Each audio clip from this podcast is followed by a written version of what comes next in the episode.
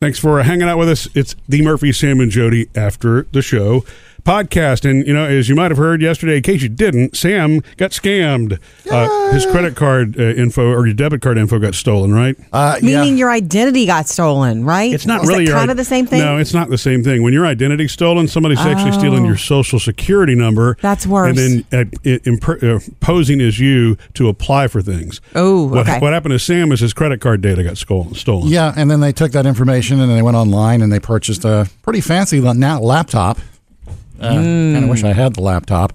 And so I went through the whole process of calling the bank and canceling the account and getting and you know there's that window between when you cancel your account uh, or your card and they send you a new one. So there's like you're in that limbo period for like five to seven working days. Yep. Uh, so I'm in that limbo period right now. Good thing is I had just paid all of my uh, Boom. bills Very Oh, wait, good. so online. So They freeze your bank account no, completely? no, no, no. They freeze my debit card and my what were they canceled the debit card to give me a new one. And your that's, debit card is what got stolen. That's what so that's I was the one using to that's- pay. You know my accounts online as I put in a Right. card number. I, Ah, I, I didn't got you, investigate, okay. but I could probably pl- pay directly through the uh, billing. Yeah. uh, through Yes. the, the account. If you wanted to go to that trouble, you could. Yes. uh, but everything's paid for. So it's like, oh, it's good, no big deal. But then I get the email from Netflix.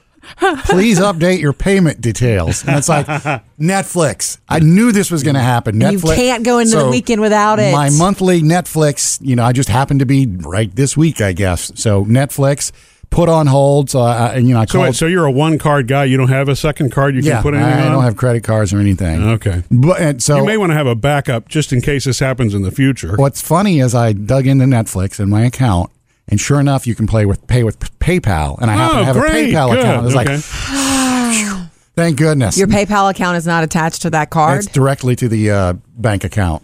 Wonderful. oh, So okay. Netflix is back on, so life is good once again.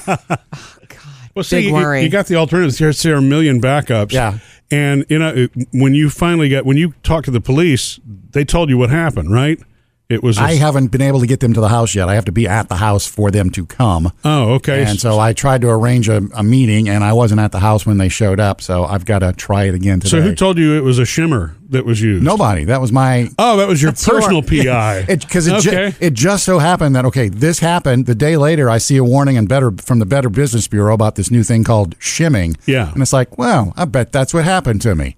So And I mean, shimming is. It could be. Yeah, shimming is it, it still requires the magnetic swipe. The thing about those chips that are on cards, you know, e- even though they can steal the chip information, it's really useless because every time you pay with a chip, it generates some sort of new code that's unique to that purchase and it changes every time. That's why it's difficult. They can they can steal that info, but it's useless. They can't continue to duplicate and they can't make a card Right. with that same info. However, if they do get the magnetic info, that's still the case. And so uh, I read the article that you were talking about on the shimming, and it's just a smaller device. It used to be apparently whatever they stuck on ATM machines and you know gas.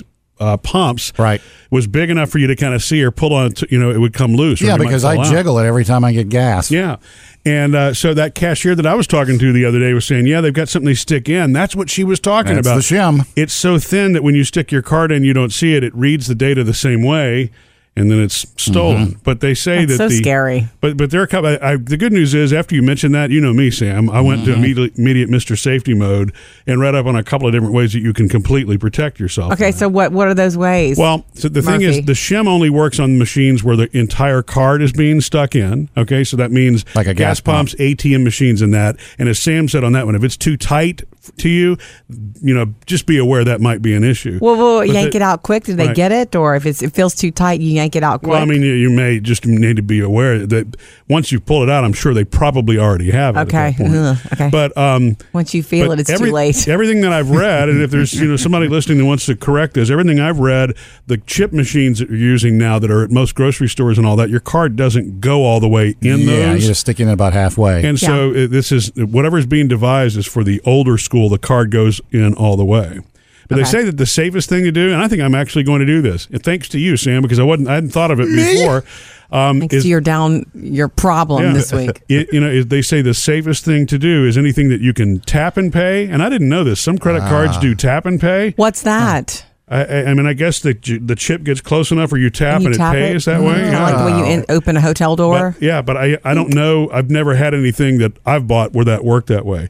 But the other thing that I see almost everywhere is like Apple Pay and Samsung Pay. Yeah, Yes. it's like well, like if you go if you shop at Walmart, they have the deal where you can do Walmart Pay, Mm. where you hook your account to your to the app, and then all you do is scan, scan the QR code when you're checking out, and therefore nothing touches anything. Yeah, exa- and see, and that's another safe way to do it because there's nothing to be stolen from that, and it's a unique identifier every time that you make a purchase. So as long as I guess your phone doesn't get stolen, Right. You're probably Knock on There is- wood. Look, if there, it, but you're going to know if your phone has disappeared and you need to disconnect, you can lock your phone down. So, um, so I'm actually going to. I I always thought those services were just like cool, but not really necessary. I think I may try one out. yeah, thanks, Sam. He's terrified of shimming now. I just We're gonna like the have- name shimming. Yeah, we're gonna have Well, and an does interesting that- weekend. Does that mean the people that do shimming are called shimmers? It's not a very it's not a very high tech name, is it? You know him. he's Sounds a- kinda fun, Watch out for actually. this dude, man. He's a shimmer. Yeah, his dad's in jail because he was a shimmer.